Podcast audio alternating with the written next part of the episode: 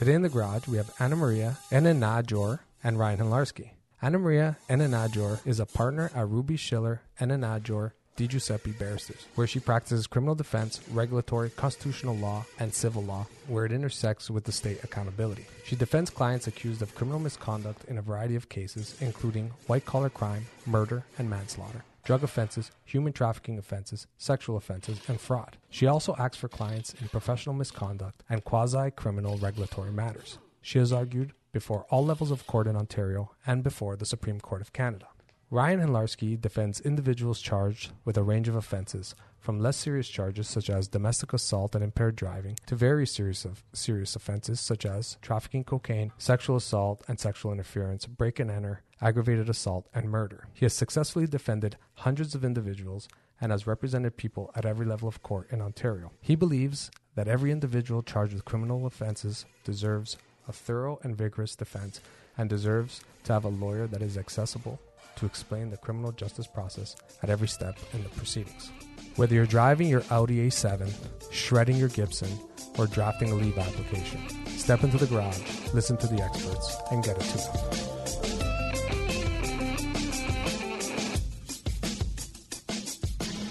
Annamaria, Ryan, I'm so happy to have you both with us here today in the garage.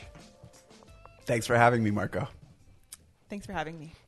I'd like to get started with uh, learning a little bit about your start in criminal law. We'll start with you, Annamaria. Where'd you get your start?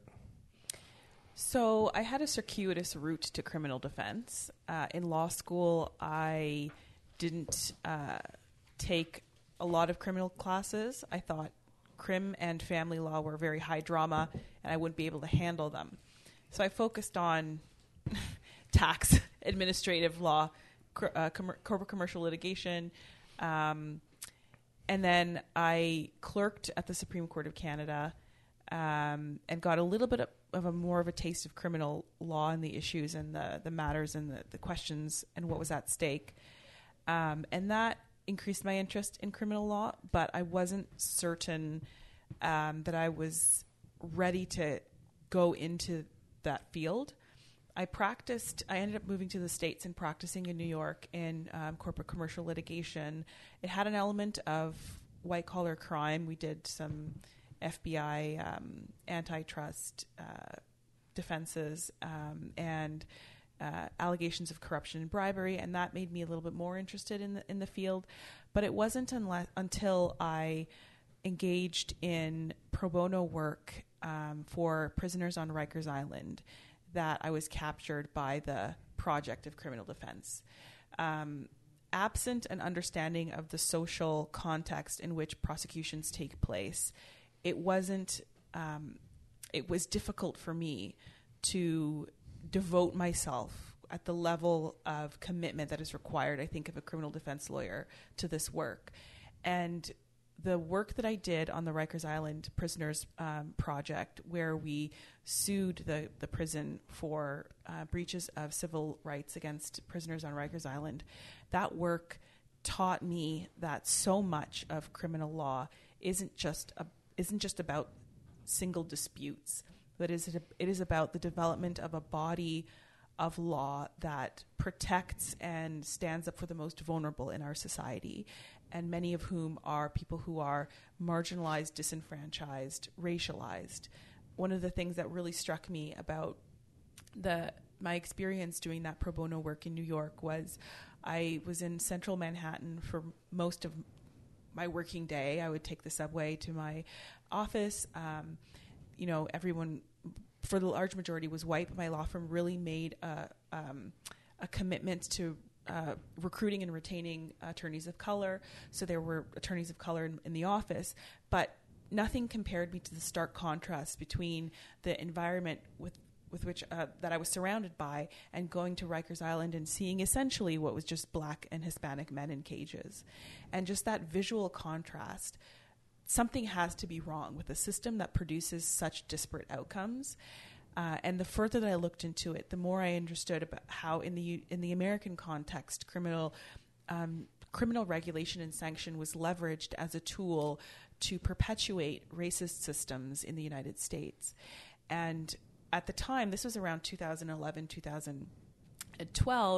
At 12, um, we had in Canada a conservative government that was passing legislation that mirrored some of the tools that were implemented in the United States under the pretext of creating safer communities, um, but were really dog whistles against um, that. That were the really uh, sort of dog whistles that um, made me realize how powerful this tool of criminal justice and what a blunt instrument it was and what damage it could do in society. Um, especially for the vulnerable and the marginalized, and to see the mistakes of the United States being adopted um, by Canada, uh, particularly things like um, the the bill that was passed by the conservative government in 2011 that permitted judges to exceed a parole and eligibility period of 25 years for um, for uh, first degree murder offenses, things like that, where you have absurd and absurd outcomes in the justice system. People are now be, are able to be sentenced to 75, 100 years in prison. Um, for for what purpose and to what end, and who is being sent, who's who who's being sentenced, and when I when I thought about sort of the broader implications of what criminal justice represents and how it really is this um, fight for the humanity of those who are the least privileged in society, um, that's when I was like, oh, you know, I, I found my calling. I was sort of like lost in meandering, but I'm like, no, this is this is it. This is what I have to do, um, and and also just um, there were a lot of criminal defense lawyers that I had admired from afar, practicing in in, in New York. I um, got on Twitter and and started following, you know, Gerald Chan, Nader Hassan. Um, I had always admired Marie Henein, um, Clayton Ruby, uh, Brian Greenspan, and just what they what they brought to their work showed me that it was not just a a nine to five job, but it was truly a vocation. Um, what Brian Greenspan did to, basically put his practice on hold and tour the country advocating against the death penalty in Canada is um, in, in this I think it was the seven, in the 70s um, is an unbelievable commitment to values um, and and really something that I started admiring and I said you know I want to I want to be like these people um, I, I want that to be I want my work to be my my life's mission that was a very long answer Was it Brian or Eddie? It was that. It was. oh Eddie. I'm so sorry oh Yeah. sorry Just wanted to confirm. I I, I could It tell it was was a Ed- slip of your tongue at that point. it was it was it was sorry I know it's Eddie I knew it was Eddie yes Yeah, I, I didn't Eddie think you'd Green. get that wrong. I just think it was you were thinking about Brian Greenspan because of the timeline. I could tell. Um, but yes, I, I that's a long answer. Probably as far as the season two of the Law Garage goes, I think that's going to be the top uh, answer as to how you somebody got into criminal law. Hey, you haven't even heard my answer yet. I, I kind of know you already. That's why. Let's Ryan. How'd you get your start in this criminal law? So I also took a circuitous route, but not as circuitous as Annamaria. I, I would say that that my start, I wanted to be a criminal lawyer when I saw the O.J. Simpson trial. When I was, uh, I think that was '95, so I was 12, 13 years old when I was watching the O.J. Simpson trial, and I was fascinated by this trial unfolding. And uh, I didn't I remember the one fact that I absorbed at the time was that Officer Philip Vannatter had brought a vial of O.J. Simpson's blood to his residence. And so, if, if you watch any of the cross examination of Barry Scheck, who was the DNA expert, who who to me was the person who um, who was most integral to the defense. I, I loved Johnnie Cochran, but I, I'm not sure that if I were uh, on the jury, he would be the the main uh, reason his arguments uh, where where I would acquit. So I was watching it was watching Barry Scheck plant these other possible theories of how the DNA got into, for example, the socks um, that were in O.J. Simpson's residence. And, and I can remember watching the cross examination and thinking to myself, if I were on the jury, I would acquit because why is a police officer bringing a vial of O.J. Simpson's blood to his house? Why is why are there a pair of socks that appeared uh, in a later point in time rather than an earlier point in time. That's the point in time, by the way, where Barry Scheck says, "How about that, Mister Fung?" The famous line. it's it's the socks, the socks which had the blood, uh, were not there in the initial picture. So if I'm watching this on the jury, forget about the racial context and the racial issues. I am acquitting. That's it. You should not have brought a vial of blood to his house.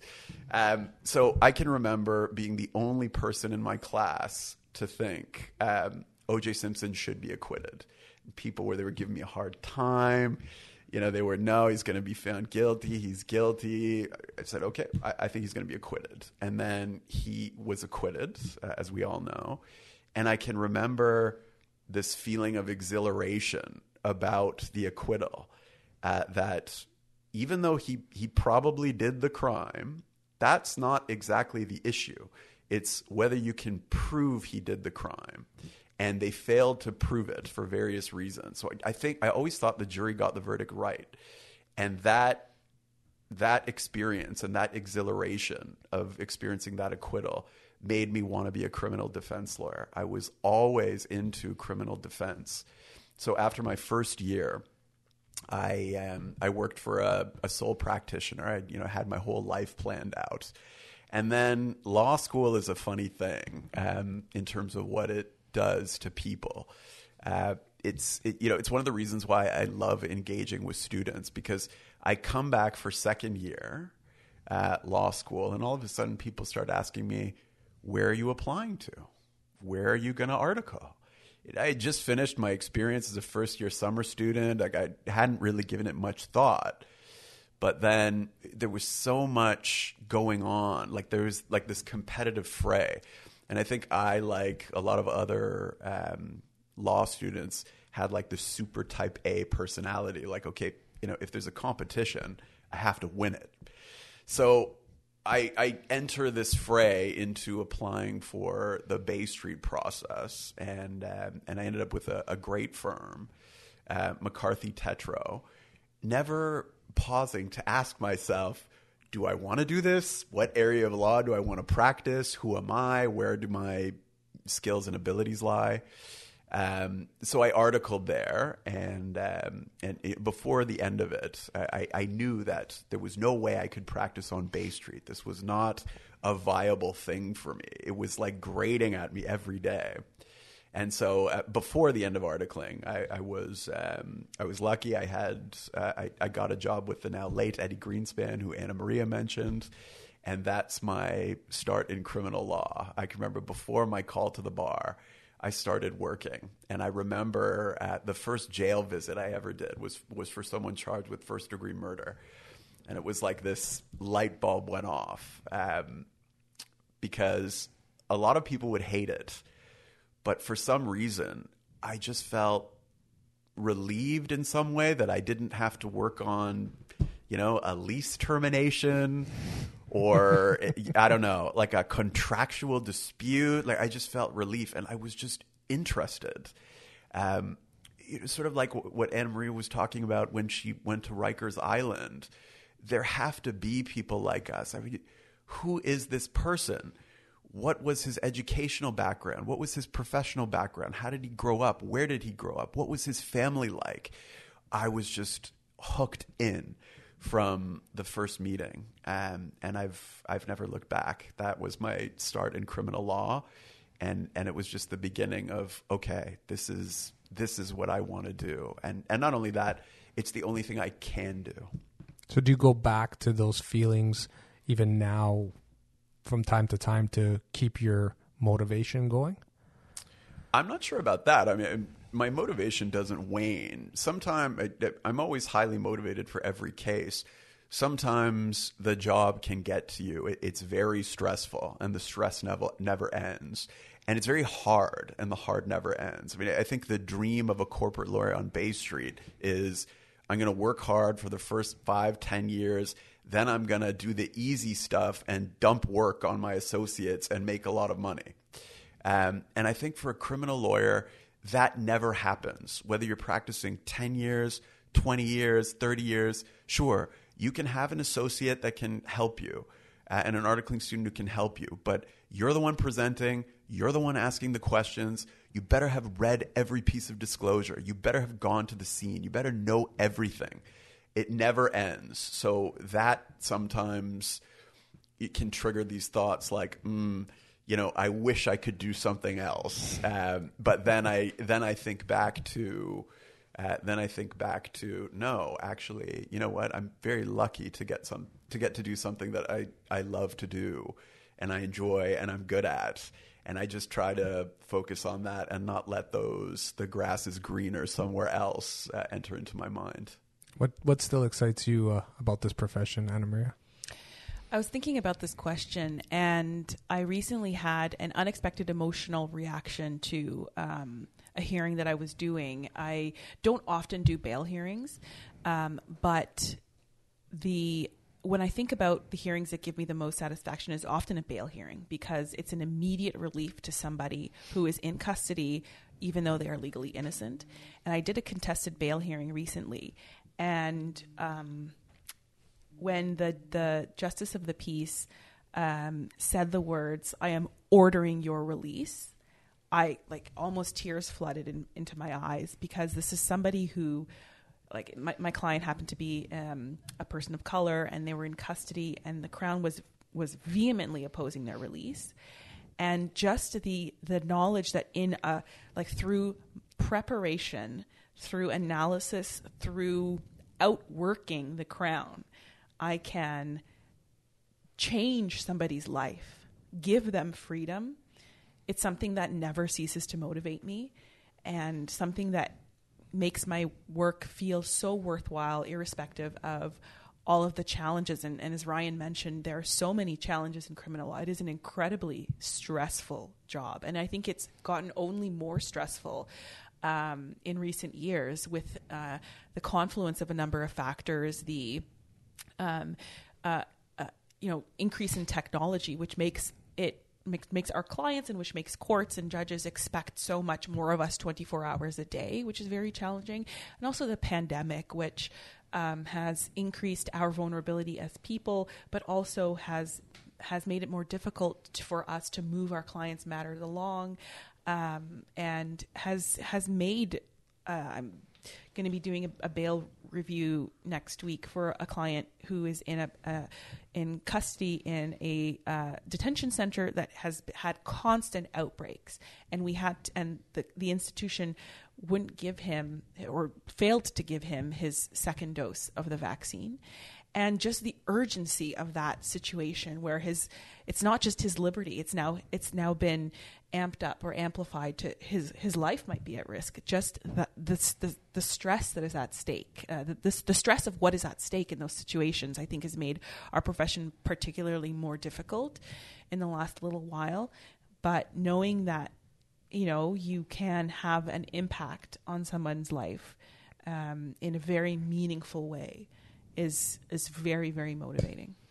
I, just to follow up, I personally love bail hearings. It's one of my the best parts of our job, I think, because it is the stakes are so high, so quick, so early, so much is counting on it. Your relationship with your client kind of builds off of it. If you you're successful, they're out of custody, then you can build a defense in your office. You don't have to make these jail visits bail is an important part of the process, and we can't take for granted that it's it's a fight that we have to win. And so, as a younger lawyer who gets their feet wet in bail court a lot more than in trial court, those bail hearings are as, are as just as important as any trial where custody is going to be uh, grant, uh, you know, imposed after a conviction.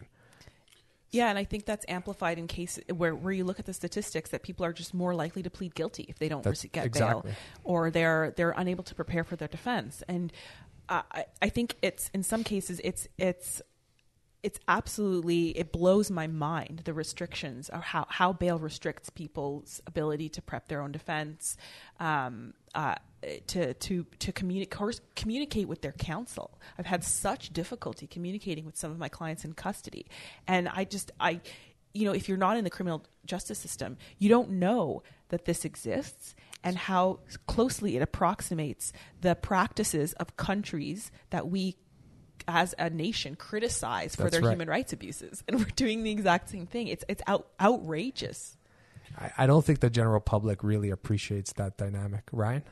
Well, I was I was just going to say that uh, that to me another aspect of the importance of bail. I mean, I agree with what both of you have said, but um, it's the testifying. You've got to get up there and testify. Uh, sometimes, if you call your client and you imagine what the person is going through, if the person were out of custody and they could shower and they could compose themselves and they weren't uh, you know a mess of a human being because they were locked down all the time they could testify a lot better. Maybe they'd be found not guilty if they could tell their story. You know i i had a client uh, i can remember when he was in custody i thought he was i thought he was nuts. I thought this was a mental health case his conviction uh, from that was uh, putting him in that situation where he couldn't get bail was overturned by the court of appeal. And he got bail on his own recognizance. And when he came out of jail he was a composed man well dressed uh, not crazy did not have um, you know any apparent mental illnesses. And then I, I, I found out later that this was a person who, uh, because of that conviction that was overturned, he had spent approximately, before it was illegal, approximately something like 200 days in solitary confinement. Uh, and when he was in custody, because of that experience and because he was getting locked down all the time, that's why he was, he appeared crazy to me because of the circumstances that had been imposed on him by the state unjustly. I mean, just imagine it 200 days in solitary confinement, what that means. So he could not have testified if he had not got bail. It would have been possible for me to call him as a witness. And so getting him out on bail and having him, giving him the opportunity to experience life like a, a human being. Uh, that's what enabled him to testify. That's what enabled him to appear to the jury like a, a person who um, who could be believed. So so much is riding on that bail decision. It's not only that they're more likely to plead guilty; they're less likely to testify. They're less likely to be believed if they testify. So much is riding on bail. Going back to the point of the stress we endure, everybody else moves on with their day when a person is detained, except the accused their family and the defense lawyer who's stuck with what to do next. How do you how do you get past that, Ryan? Those feelings that we encounter as defense lawyers, where from time to time we have to accept the fact that our clients are going to be imprisoned. How do you get past that? I don't think you do get past it. Uh, I'm not, I'm not sure you do get past it. It's part of what makes the profession difficult and not for everyone we get the phone calls of people who tell us they've been locked down for five days straight and they haven't showered. Uh, I'd never get over a loss on on bail.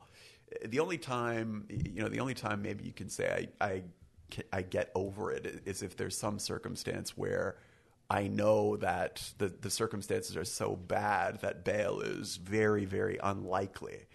Uh, maybe in that circumstance, I can I can uh, sort of move on and say, well, it's not my fault. But to lose a bail hearing, to believe that the person should be out of, of custody, there's a good plan of release, he's presumed innocent, and to lose and then to then get the phone calls and figure out what to do um, and bring bail reviews, which you know now um, it used to be you could file your application and get it on three days' notice. I just filed a bail review successfully. Uh, my client was in jail for seven weeks after I filed the application. Wow, seven weeks. So I, I, I don't I don't think that you get over. Uh, I, don't think that you get over it. I don't get over it if I lose a bail hearing and my client's sitting in custody. I have relationships with these people. Something that is interesting. I mean, I wonder if this is the same with you and Annamaria. I get on really well with my clients more than like the regular people. you know, like I'll, I'll be with my friends and my friends are talking about something boring, like I don't know what's a, a conversation that I'll have with my friends will be about, I don't know, private schools and summer camps and uh, Toronto real estate, and and I'll be thinking to myself, you know, my my conversations with my clients are better than this. what do you think, Annamaria? It depends on the client. it depends on the uh, really depends on the client, um, and and the role that I that I or the, I guess the persona that I that I take on depends on the client as well. Like there's some clients that are very young and kind of remind me of my younger brother, and I take on either a big sister or kind of a maternal role. Um, there are other clients where uh, they're maybe like about my age and and um, maybe higher education level where I sort of have I I I correspond with them as if they're my co-counsel in a way. I like share, okay, here's the strategy. Here's here's what we're going to do. What what are your inputs on the strategy? What what's your input on the strategy? And then there's some clients where I represent them, but they actually they do scare me. Um, they scare me, and I think about how to balance that with my with my duty to them. Um, and so it really depends on the client. And just to if I could just get your perspective on the question that I asked Ryan to begin with is do you find it uh, difficult to get past the difficult losses that we have in this profession? Yes, yes. And but it it I feel like it, when there's something that I can do concretely um, to learn or work towards change on the basis of that loss, I'm able to get past it faster. Um, so when I have a loss, but I think I always think back to the story that I heard um, about Jack Pinkofsky, who is an incredible criminal defense lawyer, who, um, as a, as a practice, would um, request disclosure regularly from the Crown, and this was pre Stinchcombe, pre the disclosure requirements. Um, to make a full answer in defense, and he would be laughed at constantly. Um, they're like, "We, you don't need disclosure. You know, this isn't part of our practice. This is not, this, we're not required to give you disclosure. And just the feedback that he got. And he kept doing it and he kept pushing it. And somehow the law caught up to him. And when I think about also my mentor, Clayton Ruby, the, the arguments that he was pushing and the, the, the progressive nature in which he saw the law could, could become, uh, he did the same thing. And I always think about, okay, I lost because I advanced an argument. Sometimes I advance arguments that are not accepted by the courts, but I'm thinking, okay, but I'm I, like this kind of argument will be accepted in 10 years. And so for a client of mine who's in detention, who's facing disgusting, disgusting, like unacceptable treatment, but it is acceptable under the law currently. I make sure that I document it. I make sure that I'm constantly sending letters to the superintendent complaining about his treatment.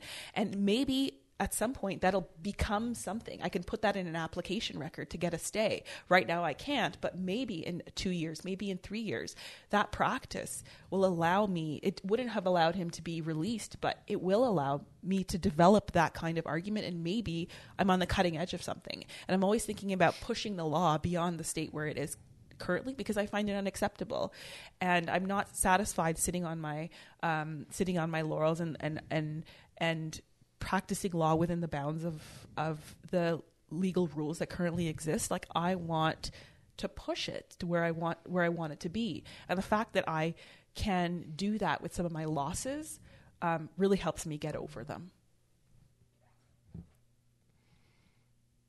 I don't know how to answer, how to respond uh, to to such a great answer because it's it's the idea that you move forward by moving forward, taking your case and taking it to the next step, which is a, a great way to think about it. Because a large part of what we're trying to do here in the Law Garage is provide some guidance or some tips for people in our profession especially younger lawyers in our profession, and how to, you know, get past things, how to cope with things.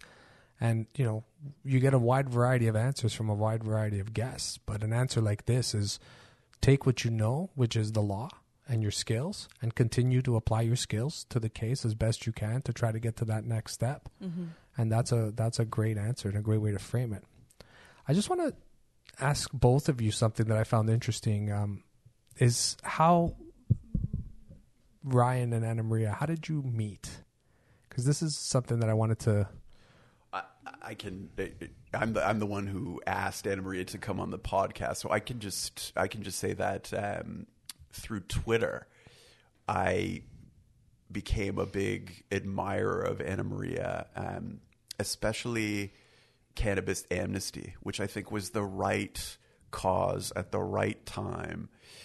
Uh, I really, I really admired the work that she did. Uh, also, uh, Maria talks about pardons as well, which I think needs to be reformed uh, as well. But, but in particular, I, I had an experience when I started practicing law, which I found shocking. Um, it was it was I think it was 2009 and I got a call from someone who was trying to cross the border and and I kid you not it's not for the effect of the story he had said he was driving with his family trying to go to Disney World and was being prevented from going because of a 1992 conviction for uh, possession of marijuana and he was explaining to me on the phone that oh, I just got a fine. And, and I'm thinking to myself, well, you know, a fine means you were convicted and sentenced to a fine. But if, if you step back and analyze what happened, um, he was probably, I mean, look, I don't know. I'm, I'm filling in the void based on the conversation I had. But he was probably told by some hack lawyer, oh, yeah, just plead guilty. You're just getting a fine. Don't worry about it like so much so much of the criminal justice system can be explained by that phenomenon. And and it's very unfortunate but you've got to realize like i, I talk about this with um, aboriginal accused people. There is a perverse incentive on legal aid to plead an aboriginal person guilty for the lawyer and get the additional money uh, for a Gladue sentencing hearing. People need to understand that human beings react to incentives no matter what the circumstance. Not everyone is ethical. That phenomenon will occur. So I was th- having this conversation and, and, thinking it must have been a hack lawyer telling me, no, it's no big deal, plead guilty. And, um, and here he is, 17 years later, no record, being prevented from going with his family to the United States. It's horrifying. I thought he had a record. Well, well, sorry, no record since. That's what I meant. No record since 1992. Yeah, this tough. is the system we have, and so um, so when Annamaria was was um, talking about cannabis amnesty, no, not pardons, purges, long overdue. Simple possession of marijuana. They they did nothing harmful. Um, th- this is not a crime anymore. Purge it get rid of the records completely. And I just thought that that was the right cause at the right time.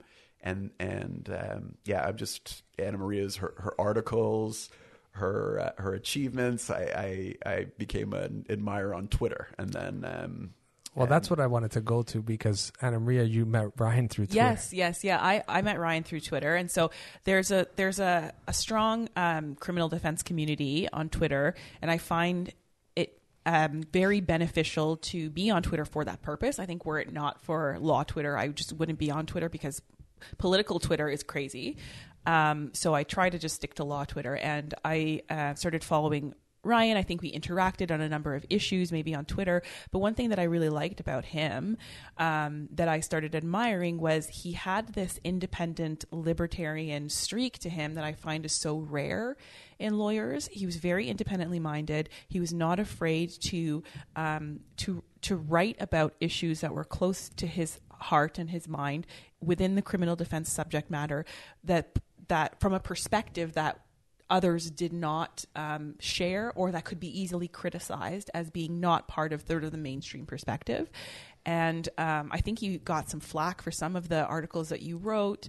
Um, and I just, I, I love being around people who are independent minded, who are contrarian, but who are also intellectually honest. And I found Ryan's writing to be very, um, very refreshing. And we may not have agreed on a lot of things, but I think we actually agree on on more than perhaps people who know us um, on Twitter, based on our Twitter profiles, um, might suspect.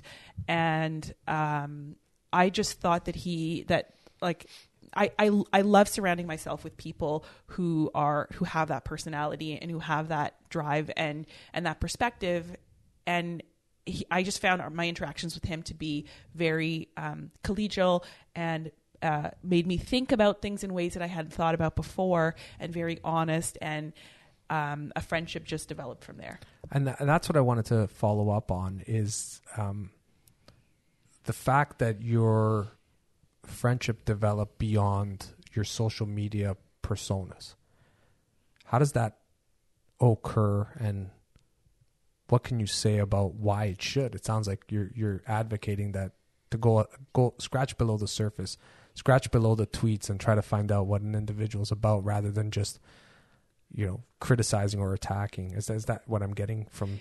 Yeah, I I so I don't think that we ever criticized or attacked each other on Twitter. I don't think so. I'm not sure you would, Yeah. but I'm saying what happens on social media right now seems could Yes, be very yeah. divisive. and there are so there are there are um, people who on social media I have strongly strongly disagreed with on issues, and we you know um, message back and forth, and then um, one of those one of those individuals I haven't asked him if I could talk about our, our friendship, so I'm not going to say his name, but he, w on Twitter we'd be considered very different. Um, sort of have very different agendas and um, we were in a very heated discussion about I don't know something, some area of law, and um, he sent me sort of like a, a a joke tweet saying, you know, I'm I'm supposed to be at dinner with my family, but I'm I'm debating you. Can we can we do this some other time? And it, I thought, just thought it was really like funny, and uh, and so we started debating it uh, some other time, and then we met in person, and it diffused any of the the the t- the tension or the the anger that I think anonymous and deep depersonified debates can create. Um, we're all human. Where we we may have um, different backgrounds and politics and um, and priorities, but at the same but at the same time, where we have so much in common, and I think the the more we spend time physically in proximity to each other, the more that we are likely to see that humanity and see parts of ourselves in another person, even though they are so different than us. And so I really do try, like when I, um, uh, when there's somebody that I admire or or want to debate or want to talk to, I ask them for lunch. Um, and I think we ha- that's how we met for the first time. We went for lunch. Um, during the workday and talked about things that matter to us. And I remember we had scheduled, uh, I think, an hour for lunch, and we ended up sitting there for three hours Yeah, three or four. three or four recall. hours. Yeah, we had like I think it was from one to two lunch, and I ended up leaving the, the restaurant at like five or something. It, we just had so much to talk about. That's good, Ryan. It's what just um, the process of law. You could have a novel argument. You want somebody to listen to it. You want that's all you can ask for. The result you can't guarantee, but that somebody is going to listen to the argument and consider it. That we have to be able to guarantee our clients. And Twitter doesn't always. I, I, I love Twitter for some things, but it there's this there's this negative aspect of Twitter, like this sort of negative energy, this trolling, this depersonified interaction. Um, but but what's interesting is that it it makes Twitter makes it hard to take a nuanced position. I think what was interesting is when we got together is is how much uh, we agreed and, and where we disagreed. It was uh, it was like I felt like I learned from the conversation. I actually wrote a blog about my lunch with Annamaria because I, I had said that I had missed so much from the pandemic. This idea of, of being in the trenches and just seeing uh, criminal defense lawyers. Hey, what case are you working on? What's the case about? What's your client charged with? I love that. I I really miss that. The hallway miss sort of like yeah. Um, but anyway, anybody who knows me knows my favorite rant is that students have got screwed by the circumstances that they're in. Law students' tuition has gone up, class sizes have gone up. They've put them in terrible circumstances. And I can remember um, Annamaria saying to me, Well, uh, you know, maybe, but resilience is a part of life. And uh, people need to understand no matter what they study, uh, not everything goes well or goes right right away. And, you know, life requires resilience. It could take five years, it could take 10 years, it could take 20 years. Uh, you shouldn't despair and complain. Uh, you've got to show resilience. I, I, think the point being there was another side of, of my rant that, well, the students, uh, even if they're in bad circumstances, they've got to, you know, some of them are not showing that kind of resilience. They are resorting to complaining um, and even despairing or giving up before demonstrating that um, that type of resilience that's necessary for success in life. And I remember walking away from the lunch and thinking to myself, you know, I I, I learned something. There's a, there's another side. Um, to my favorite rant that I should consider, and um, I'm laughing because uh, among resilience, I mean, Ryan, you've been pretty resilient. I mean, when I met you, you had very little experience in criminal law. You started your own practice with just, you know, you had this great experience working at, at Eddie Greenspan's office, but you didn't have that junior experience of like being a junior lawyer in the trenches experience. And you built up practice out of that. That's that was as resilient as they come. I, I did show resilience. Um, I'm proud of that fact. I mean, I'm I'm happy about that. I you look, didn't complain that much either. I didn't complain, not to you anyway. my poor wife yeah. at home, she heard all my complaining. We uh, complained about you. Yeah, well, you guys complained about me. you know why they complained about me? I didn't. I, I, didn't have an office at the time, so I was using their office supplies. That oh. was that was the complaint. I then think. he bought himself a new car. I'm run out of staples. Ryan has a new car. that was my complaint. That's amazing. It was, a, it was a really fun time. I'm glad you are one of the people I learned from because you think differently than me. Like I'm more of a conceptual thinker. I'm sure you're a great conceptual thinker also, but you're you're also a practical thinker. I already How- invited you on the show, right? You don't have to you don't have to butter me up anymore. Fair enough. I want to make sure it's edited properly. yeah. Um, Annamaria, can you tell me uh, if there's a lawyer that you've had the privilege of seeing litigate in your career that really stuck out to you, or even if there isn't, if there's somebody that you wish you had the opportunity to see? Uh, I think I was very privileged to um, early in my entry into criminal defense. So I came from New York to Toronto and was immediately hired by by Clayton Ruby's firm. And um, I was under the impression that the the majority of my work would be with his two junior partners, which which were Gerald Chan and Nader Hassan. And within two months of my arrival, um, they left the firm and went to Stockwoods, um, and which left me basically as Clay's junior for everything.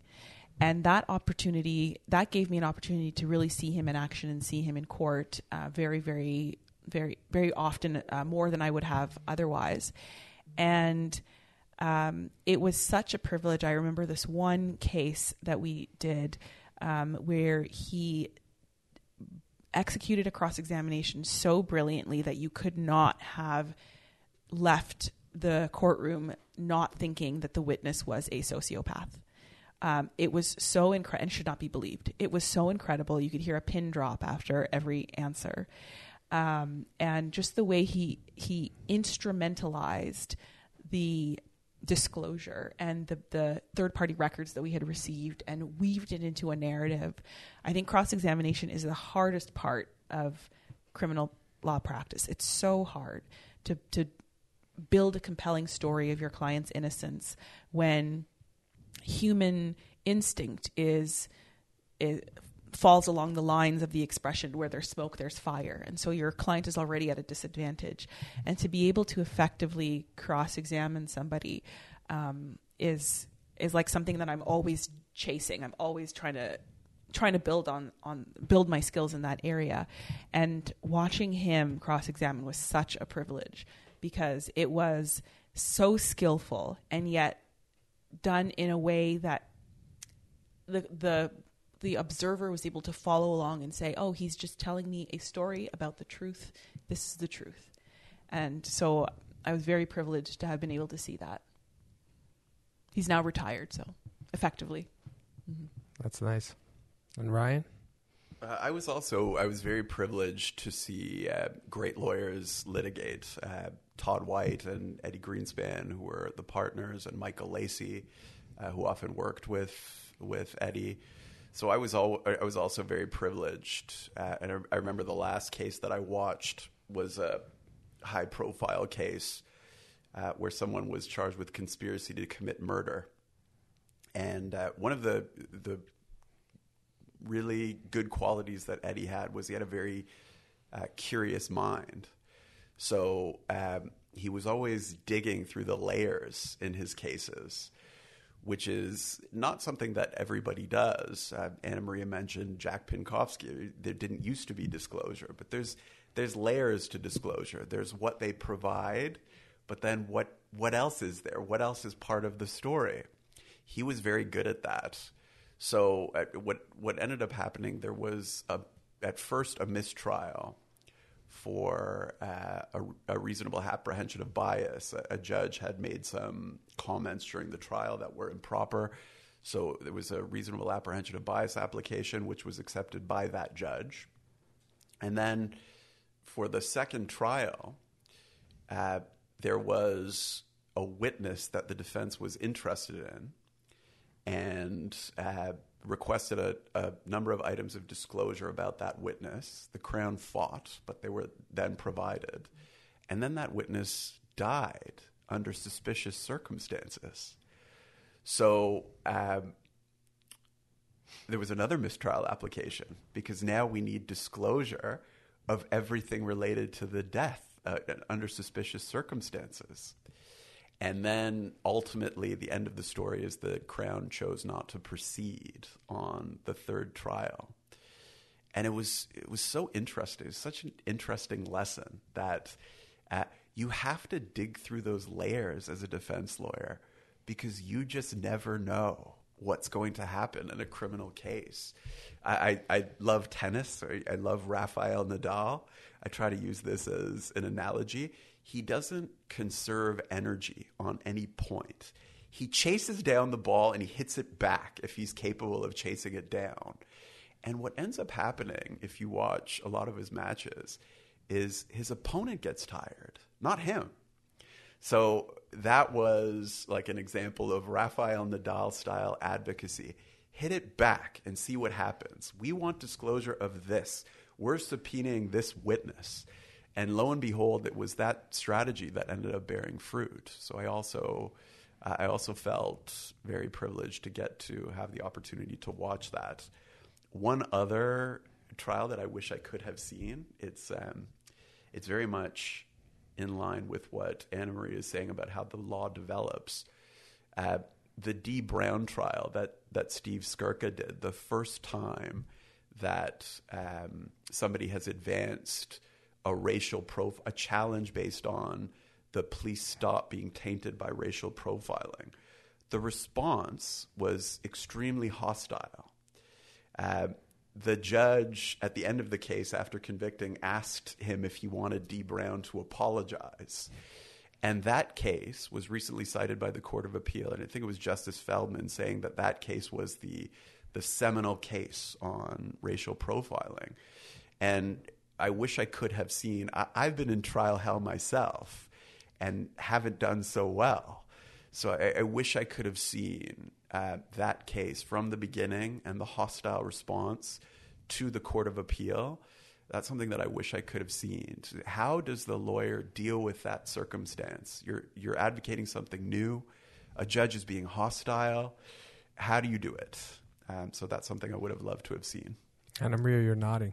Yeah, I teach that that uh, case. So I teach a, a, seminar at Queen's University Faculty of Law um, called "Bias and Criminal Justice System Outcomes," and we do talk about racial bias. And but one of the things that I really want to teach my students is these arguments are not easy to make, and so I teach that that case to students for the purpose of demonstrating how humiliating it can be to try to advance an argument where you are not in line with the general consensus of the bench or the bar.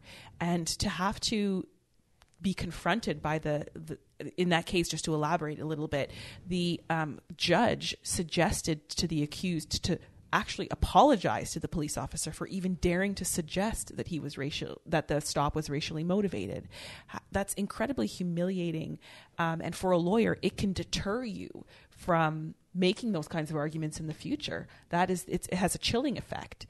And so, one of the greatest lessons I try to impart on my students is you have to have courage to make these arguments because you will be humiliated. You will not just be shut down or disagreed with, you will be humiliated. And courage is so much a part of the work that we do. So you have to find a way to find your courage in order to advocate for your client. Most of the time, by the way, you will not be vindicated. He was extraordinarily fortunate to be vindicated by the Court of Appeal. Most of the time, you're going to be humiliated and you're not going to be vindicated. So um, it, it does, it, I totally agree. It does take courage and, and fortitude and, and mental strength, I would say, uh, mental and physical strength to be able to be a criminal defense lawyer. Annamaria Enenajor. Yeah. And Ryan Handlarski. I can't thank you enough for taking the time to come to the Law Garage and share your experiences with our listeners. Continuing legal education can take various forms, and I believe there's something to gain just from talking to our colleagues, which is something that I've really missed throughout this pandemic, and I know that both of you have missed as well. Before we leave, um, is there anything either of you would like to plug? Uh, I I can go I can go first if sure. anybody wants to. I, I don't I haven't blogged for a while, but if anybody wants to, you can uh, look me up on Twitter at RH Defense or my blog at RH Criminal Defense. But uh, but the the thing that I would want to plug, I've got an, an article coming out next week in the UBC Law Review. Uh, so look out for that article. It's uh, it's an issue that most people may not find interesting. It's very particular, but uh, but there's two lines of authority in Canada about what is the definition of a public park uh, in Section 161, Sub 1, Sub A of the Criminal Code. So my contention in my article is that it, it's got to be the narrow definition of a public park as opposed to the broader definition. I think it's interesting. There's different lines of authority in Ontario and British Columbia, so uh, so look out for that next week.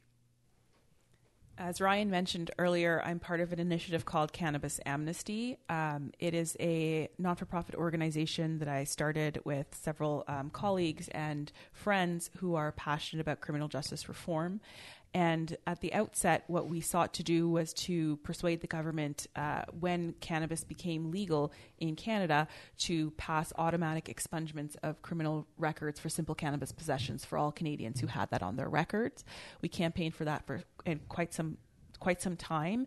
Um, in response to that, the government passed Bill C 93, which offers expedited um, and free, in quotes, because you still have to pay a lot of fees to, to obtain your records or the documents required, but free um, records expungement, uh, records suspensions for people with previous cannabis convictions on their records. Um, since then, our mandate has expanded to include um, broader social justice initiatives, including um, campaigning for greater representation of racialized Canadians in the cannabis industry itself, um, criminal justice reform in relating to broader um, part, part, seeking pardons more broadly, um, as well as drug reform uh, for for Canada. And so, if you'd like to learn more about that initiative to volunteer for us, we also um, we have a website, uh, cannabisamnesty.ca. Um, in addition to that, we are starting an initiative partnering with uh, cannabis companies um, to fund a legal clinic for everybody, for people in Canada who have cannabis convictions, not just simple possession, but more broadly, cannabis convictions on their records. We're in the pilot project phase of that. I understand that you'll have Laura Licio uh, on later in the season. That's maybe before. We don't know when. Oh, they, okay, depending, that part out. Depending on when when they air but we are um, in the process of putting that together um, and uh, and recommitting to our in our desire to to transform um, the criminal justice landscape uh, through the opportunities that were created by the legalization of cannabis in Canada. So if you're all if you're at all interested in that, then uh, please look us up online. We're also on Twitter at Cannabis Amnesty. Thank you both for being here. Thank you, Marco. It was my pleasure. Thank you for listening to the Law Garage podcast. If you're new to the podcast, please check out season one and follow us on Twitter and Instagram at the Law Garage. Our production crew includes executive producer Jason Cooper and associate producers Christina Zdal and Remy Sansenwall. The Law Garage is a J Mike podcast production.